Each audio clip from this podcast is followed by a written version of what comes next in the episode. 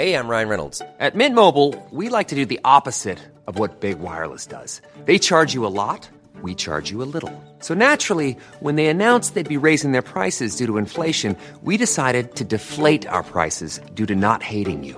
That's right. We're cutting the price of Mint Unlimited from $30 a month to just $15 a month. Give it a try at mintmobile.com slash switch. $45 upfront for three months plus taxes and fees. Promote for new customers for limited time. Unlimited more than 40 gigabytes per month. Slows. Full terms at mintmobile.com.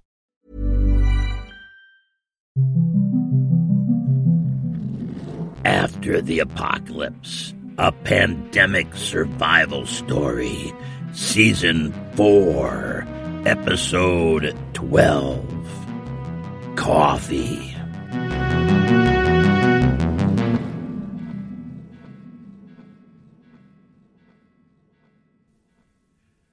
Coffee.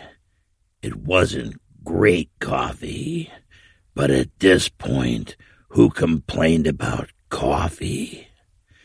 It reminded Brent of that horrid, watery, instant coffee the British drank on his deployment in the UK.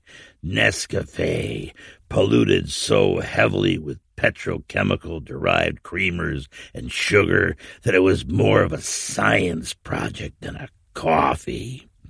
He relaxed into the cafeteria chair and dreamed about good coffee.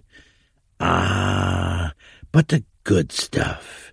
He reminisced, leaning back in the sun of the window, closing his eyes and feeling the gentle heat of the sun through the glass on his face.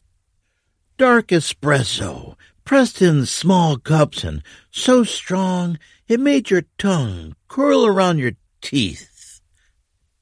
He smiled. Earth to Brent, may I sit? Mag said, breaking his reverie. He had heard her come in, but lingered in his memories anyhow, letting her approach the table before opening his eyes. Of course, welcome. Stretching his arms out wide, his smile beamed, and his dress shirt looked tight and crisp in the morning sun. I'm not waking you up, I hope, Mags asked.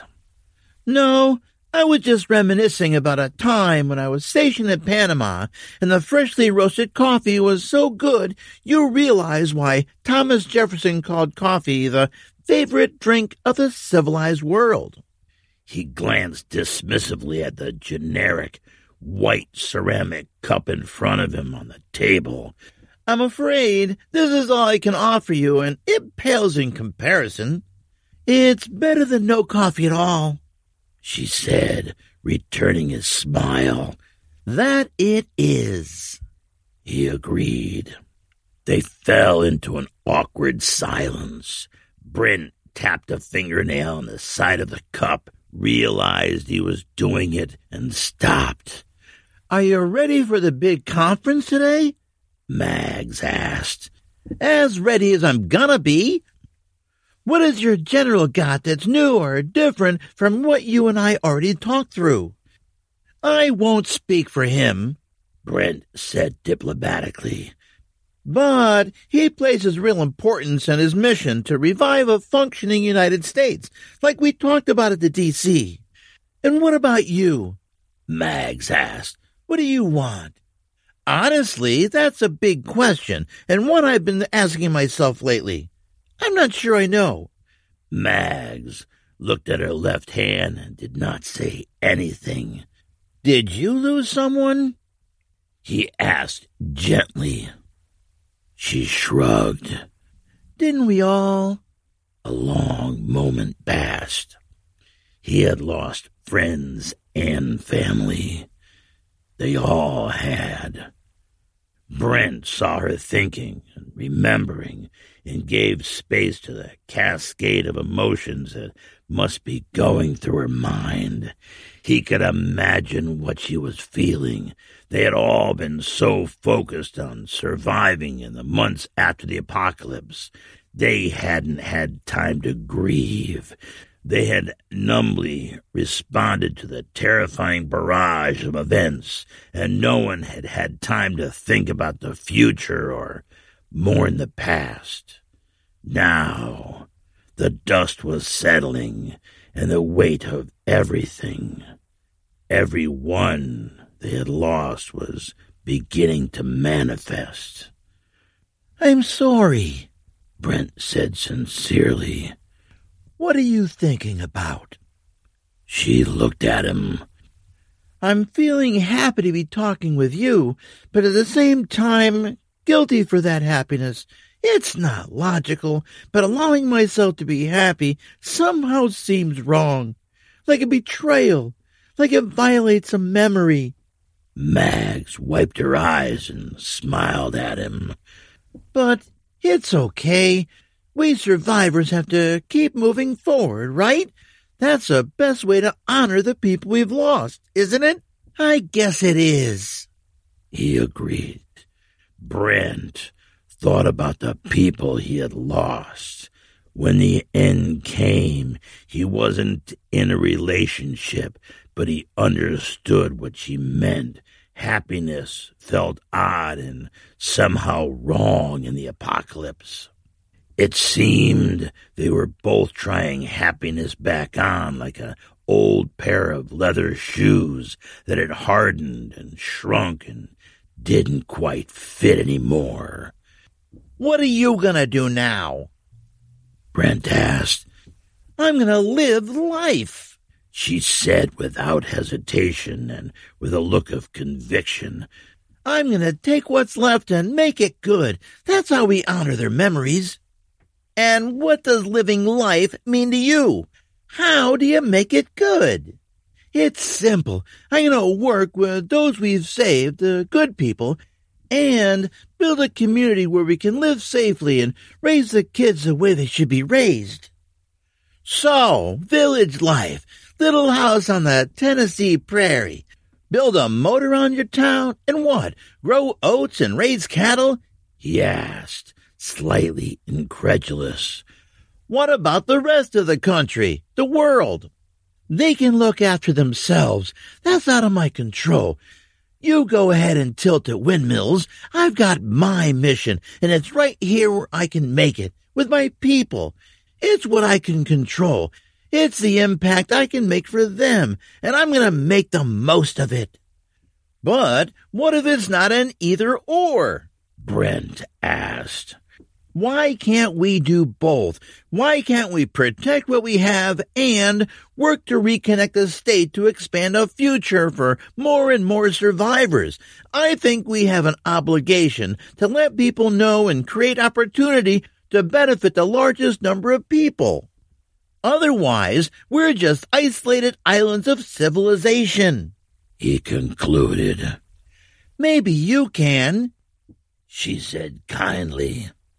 But I'm too old, too tired, and I don't want to waste what life I have left on a government I never trusted that much to begin with. You go ahead, but I'm investing my capital in the kids and the community I have left.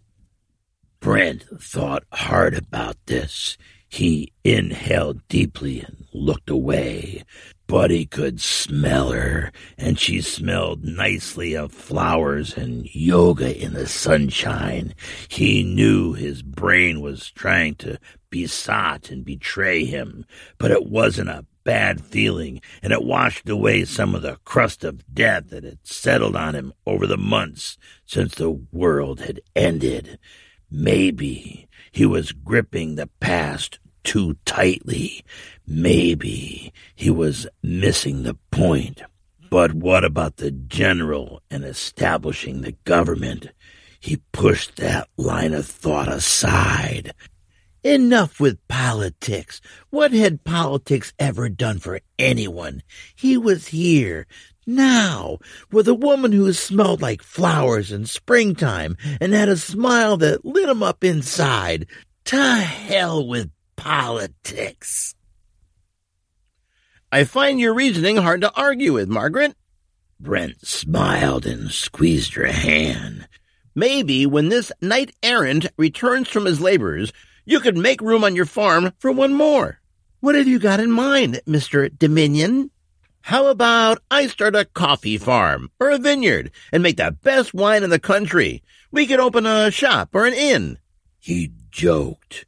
A bed and breakfast. And would I be involved in these plans? Mags grinned, raising a querulous eyebrow. I think I could work you in somehow. He resisted an urge to finish with a wink. As your mean old landlady, wagging her finger and collecting the rent on the first of the month? No, you're too nice to be a landlady. He smiled, shaking his head.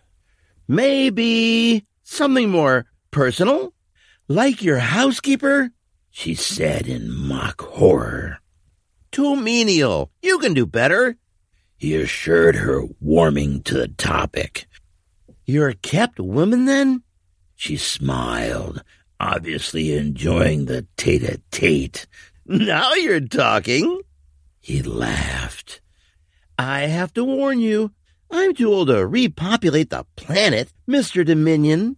It doesn't hurt to dream, he concluded. Well, when you're done saving the world, you can ride your Rocinante back into town, and I'll have a spot of ground for you to plant your vineyard and grow your beans. She got serious. But don't waste too much time. I think we've used up all our second chances. I'd hate to miss out on this one. Brent was formulating a joke about sowing oats when the cafeteria door swung open and the old man bustled in with a bulging backpack slung over his uninjured shoulder.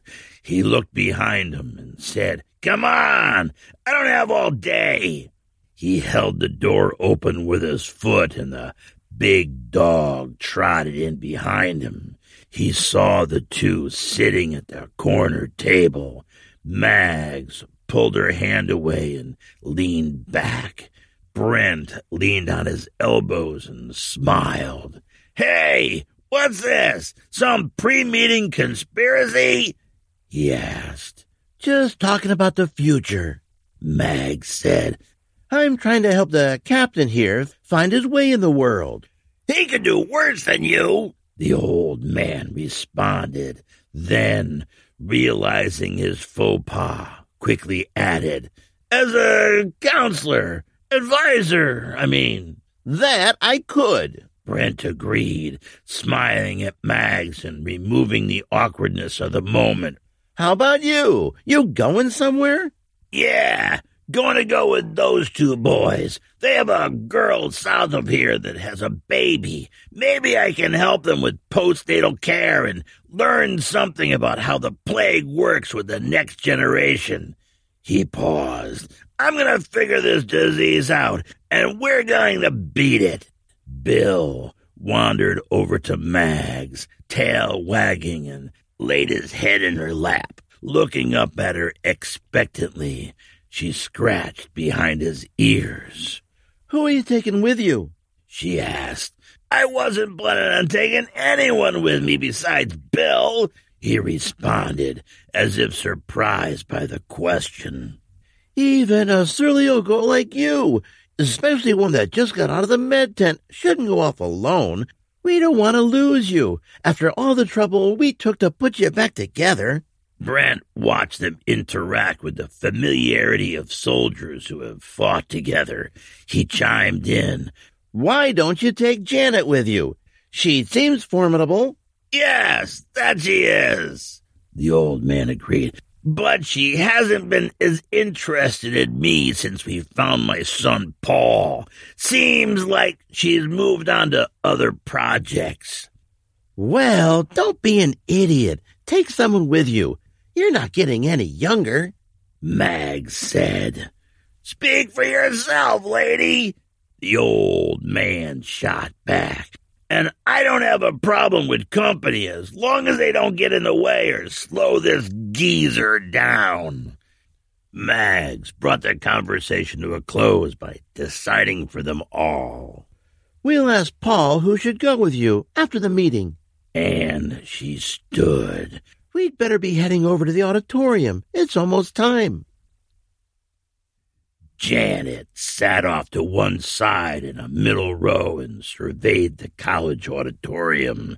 It was like a small theater, like a place where Greek or Roman orators would argue about the law. She pictured hairy old men in togas gesticulating comically, not entirely dissimilar from how some of her own law professors had been. Janet was interested to see what this new player, the general, would bring to the table. She had been at loose ends since chasing off the king. It was a shame she hadn't caught him and killed him, but the world was still falling apart with lawlessness, and he wouldn't be the last. She had fulfilled her promise to the old man and helped him find his son. She felt satisfied about that. Janet prided herself on being a say do person, and she had delivered. But now that the action had paused, the people she lost started to crowd their way into her thoughts. Ruminations about her husband and her children filled her brain like sad ghosts asking for attention. She had survived, but she couldn't save them. Janet felt guilt and recrimination. She needed something to focus on, something to take her mind off the past, a white whale to pursue, to keep those ghosts at bay and maintain what little was left of her sanity. Maybe in this general's visit she would find something new. His appearance could be the harbinger of a project for her. Light flooded in from high windows and framed the elevated stage. People started to arrive. Mac and some of his boys came in and filled a row a few seats behind. They carried their weapons like it was a town meeting in the Old West. Willie emerged from a side alcove and slid next to Janet on the outside without comment. The old man came down the center aisle with Bill on his heels, nodding to Janet and sitting in the front row. He dropped a stuffed backpack into the chair next to him. Bill the dog collapsed his haunches to the floor at the old man's side and sat alert and observing with his head slightly cocked. A folding table and some chairs had been set up for the dignitaries on stage, and soon enough Paul and Mags entered, accompanying the general. The general, for his part, was a full foot taller than the other two and walked erect as if on parade. He wore his service cap. His pink and green dress army uniform was impeccable. There was murmuring from the audience. Someone commented that they couldn't remember the last time they saw a collar and tie. Someone else answered that they had hoped ties had died in the apocalypse. This produced a muted, uncomfortable laugh. Maisie the pit bull waddled along obediently at his side on a short metal chain. Bill's ears perked up and his tail twitched at the newcomer. He emitted a low growl in his throat. The old man warned him and whispered German to stay put. Bill settled back and wiped the theater floor with his bushy tail. Maisie saw Bill and growled, pulling back. The general gave her choke collar a pop and kept walking to the stage. Brent and the two representatives of the zoo, Margie and Phil, followed a few steps back with deference. Brent scanned the room's shadowed corners with his eyes. Janet was amused. It seemed to her that they were being overly ceremonial for the meeting of a couple bands of survivors. She remembered so many of her own meetings and the armies of stuffed shirts she had to deal with. Humans loved their theater and ceremony.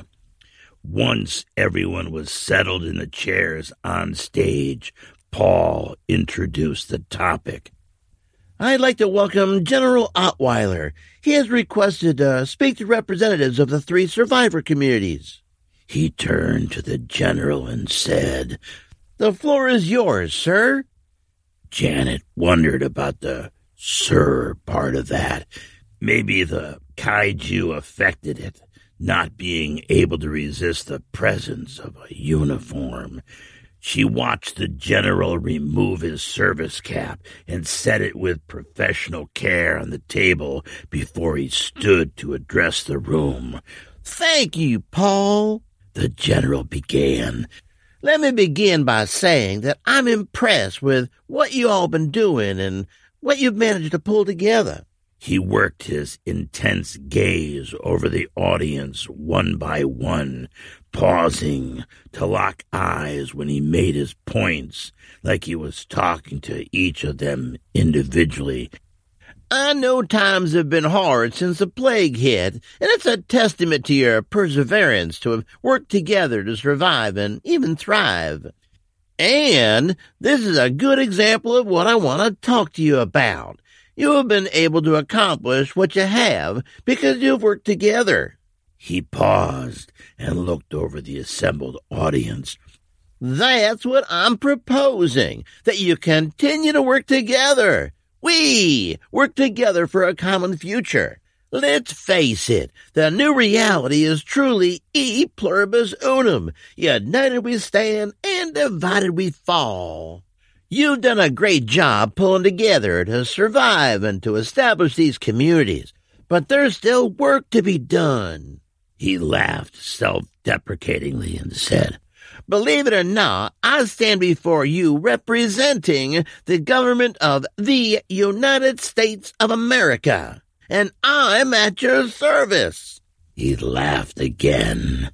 That's my duty. That's my vision to serve you and everyone else by reestablishing good governance, law and order, and eventually reuniting the country so we can get back what we've lost. When he came to this point, his penetrating glare fell by chance directly on Janet. She felt his strength of character in that brief connection and thought, This guy is good. I realize it's not gonna be easy, but nothing worthwhile ever is. I'm gonna need help. We gotta put a stop to the lawlessness. We've gotta pull together and pull resources. That's what I'm asking for. Your help in rebuilding our country. The general sat back, signaling the conclusion of his speech. Not a bad speech. Janet thought. He believes what he's saying. And who's going to be in charge of this new government? The old man asked from the front row. You? The general was quick to reply. Not me. I work for the government. In the short term, I could be part of the acting leadership, but we have laws. We have a constitution. We will elect new leadership. He paused and added, I have been in contact with other bunkers. We're not 100% alone in this project. Mags spoke next. I don't have any objections to what you're saying, General, but as I already told your man. She looked at Brent. I intend to take care of my people and build a better life for them now with what we have. And I'm not interested in sacrificing that to work on your project. We'll help you when we can, but we're looking after our own needs first. Paul spoke up next. I agree with Mags. Cooperation in the short run is in all of our best interests, but I'm not sure we, as a community and as representatives of what remains of the human race, want to simply reinstate what we had before. I, we think there must be a better way to move forward. Paul continued more forcefully. If we go back to how it was, go back to your government, within a couple of decades, your politician will have us fighting a war with Mexico or California and building a wall to keep Canadians out. Paul paused significantly and concluded, Your vision of the future is too deeply rooted in the past. I don't share your vision of the future. I know we can do better. Janet could feel the tension in the room. This was a red flag moment. She watched and waited to see how the general would respond. The untrained observer wouldn't notice the subtle body language cues that gave away the general's emotions, but she did. The subtle clenching of the jaw, narrowing of eyes, and a slight flaring of the nostrils. He was hiding it well, but he wasn't used to being told no, and he didn't like it. The general quickly mastered himself, taking a deep breath and smiling. He let Paul's objections sit on the table for a few moments before responding. Paul, you make some good points. I appreciate your honesty, and I will work to gain your trust. Like I said, we're all in this together, whether we like it or not. Why don't we agree to disagree in the future and focus on cooperation and security in the present? I can live with that. Paul agreed. I'll help you. Janet said from the shadow of the auditorium, surprising everyone. The general craned his neck to see who was talking. There is no future unless we reestablish the rule of law. I can help with that. I know the law. I'd appreciate that, the general said, nodding to her. He continued. I've said what I come here to say. You know where I stand and what I'm trying to accomplish. I could use your help. At the end of the day, we're all in this together. We're all survivors. We're all Americans. This was the point where the old man could no longer contain himself. None of your futures will happen unless we can find a cure to this plague he interjected. Do you have any access to labs or data from the CDC? Anything I can use? Surely the government was working to respond. We may have something for you. The general acquiesced. Of course, this is government information, and I need to control access and be kept in the loop as to the results. But I can work with Paul here to arrange something. I don't give a crap about your bureaucracy, General. I'm trying to find a cure, responded the old man. I'm going to need to see what you can get when I get back from my current field research. The general raised an eyebrow slightly. I'm sure we can work something out.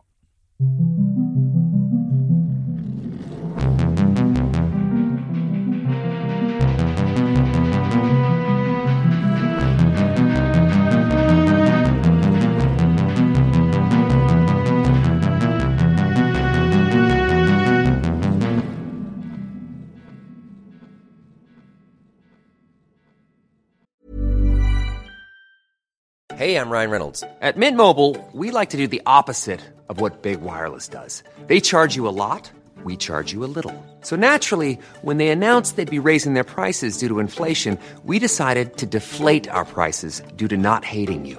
That's right. We're cutting the price of Mint Unlimited from $30 a month to just $15 a month. Give it a try at mintmobile.com slash switch. $45 upfront for three months plus taxes and fees. Promo rate for new customers for limited time. Unlimited more than 40 gigabytes per month. Slows. Full terms at mintmobile.com. Hey, Dave. Yeah, Randy. Since we founded Bombas, we've always said our socks, underwear, and t shirts are super soft. Any new ideas? Maybe sublimely soft. Or disgustingly cozy? Wait, what? I got it. Bombas. Absurdly comfortable essentials for yourself and for those facing homelessness. Because one purchased equals one donated. Wow, did we just write an ad? Yes. Bombas. Big comfort for everyone. Go to bombas.com slash ACAST and use code ACAST for 20% off your first purchase. Hello and welcome back, my survivor friends. I come to you from the snowy depths of winter here in New England, but even though the next two months will be dark and cold, we at the bunker, at the headquarters here, we take solace from the knowledge that the shortest days have passed and we are on the upswing into spring. And I know this because I have been scratching the movements of the sun into the shelter windowsill. Depending when and where I record this, there may be some background hiss here. I'll try to noise remove it, but I have this situation since the tree fell on my house. They have come and ripped out the walls and the ceilings on this side of my house, and they have many fans and a giant humidifier that looks like a Spielbergian robot plowing away to get the moisture out so they can begin the reconstruction. But neither snow nor rain, nor heat nor gloom of night stays this courier from the swift completion of his appointed rounds. And you may think, hey, I've heard that phrase somewhere, and you may have. You may have heard it associated with the Postal Service. This is the unofficial motto of the Postal Service. But wouldn't you know it, it is actually a quote from the Greek historian Herodotus in his History of the Persian War, and he's talking about the Persian courier system. So there you go. Think of what Herodotus could have written if he had coffee, like I do. Nevertheless, Nevertheless, let's get to it, shall we? On the Facebook group, someone asked if Janet reminded us of Lori from The Walking Dead. And it got me to thinking about Janet because I did a lot of thinking about Janet when I created that character. I had a very clear notion of what I was trying to do and why. And this is sort of my comment back was that there are a lot of themes to play with with Janet. First of all, the dichotomy for modern women, and I mean women of the last 30 to 40 years, where they have to be schizophrenically good at corporate politics and then switch to supermom mode at home and then somehow find space for their own mental and physical well-being and how in the process of doing all that they scare the hell out of some men there's a lot of dynamics there and I was also keenly aware that the majority of the hard science fiction that I have read over the decades has been missing female protagonists. And if they did exist, they were painted with a misogynist brush. I wanted to paint a female character that avoided all those tropes and was on her own journey with all its baggage and all its violence. So, yeah, Janet. I really wanted her to stand on her own and figure out her own journey and for us to see all the challenges that brought with it.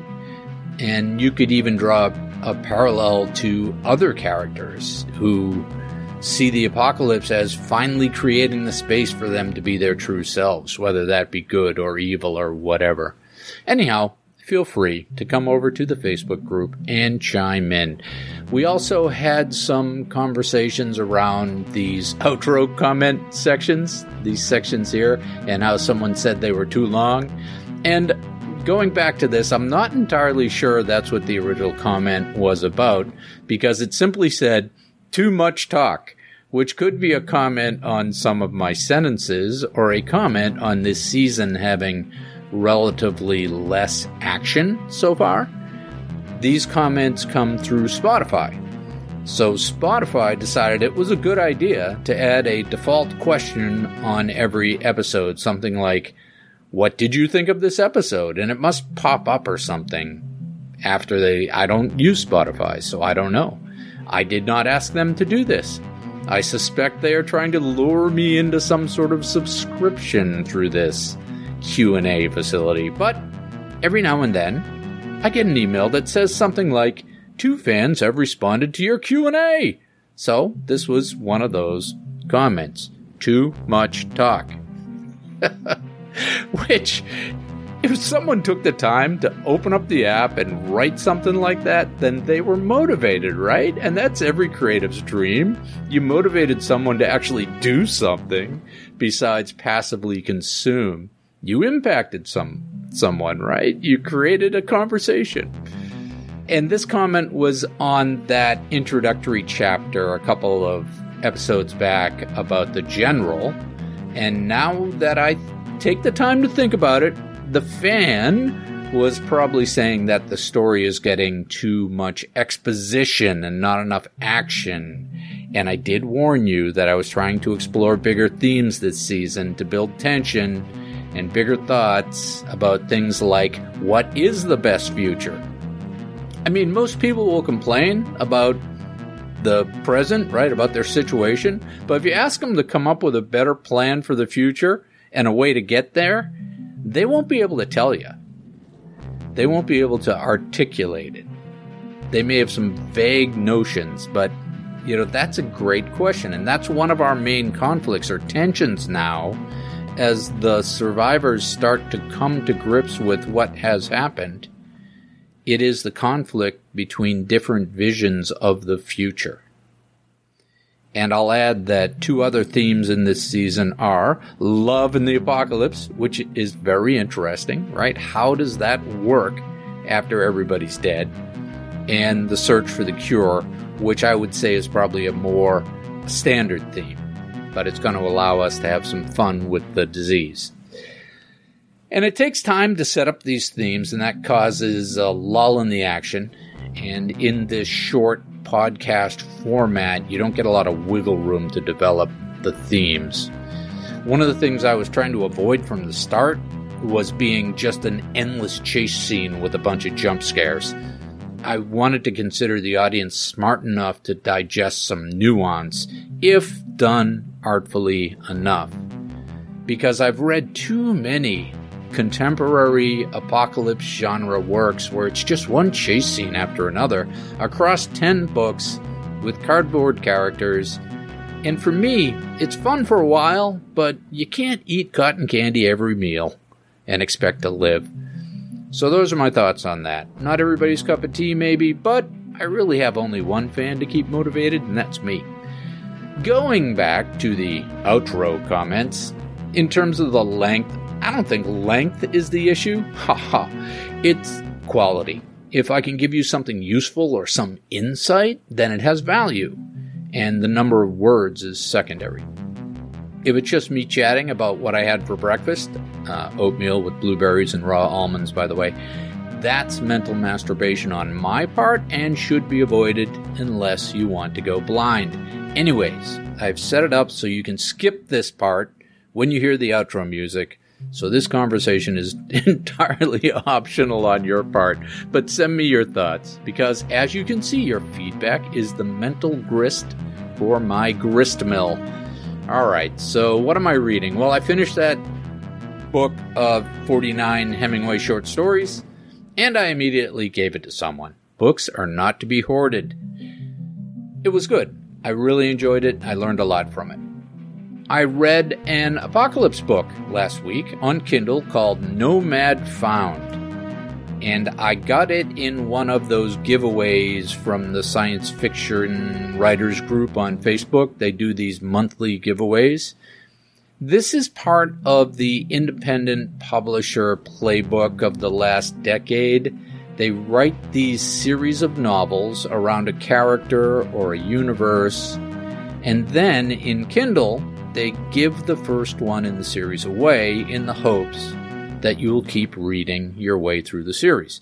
And it is an effective marketing technique, and I have indeed read my way through some of these series. This one is from a universe called the Kurtherian Gambit. That, when I looked into it, it has a bunch of different authors involved. It's like an author, independent author syndicate of some sort and it has hundreds of books in this universe.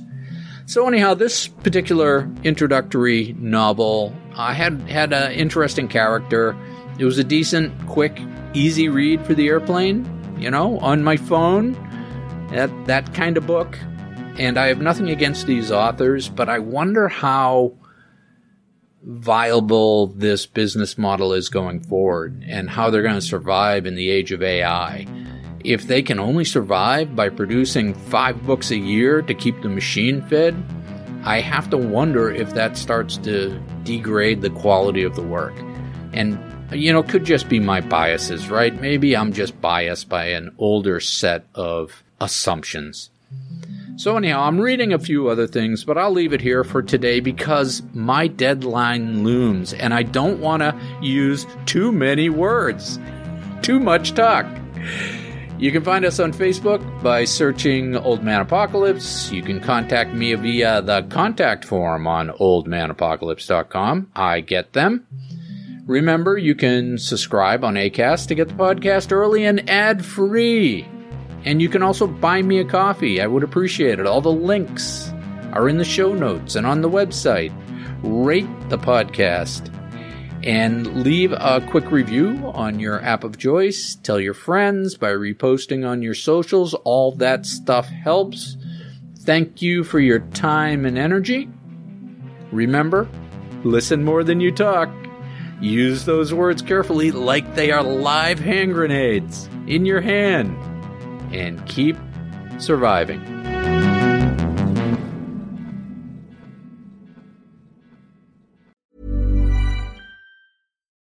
Botox Cosmetic, out of botulinum toxin A, FDA approved for over 20 years. So, talk to your specialist to see if Botox Cosmetic is right for you. For full prescribing information, including boxed warning, visit BotoxCosmetic.com or call 877-351-0300. Remember to ask for Botox Cosmetic by name. To see for yourself and learn more, visit BotoxCosmetic.com. That's BotoxCosmetic.com.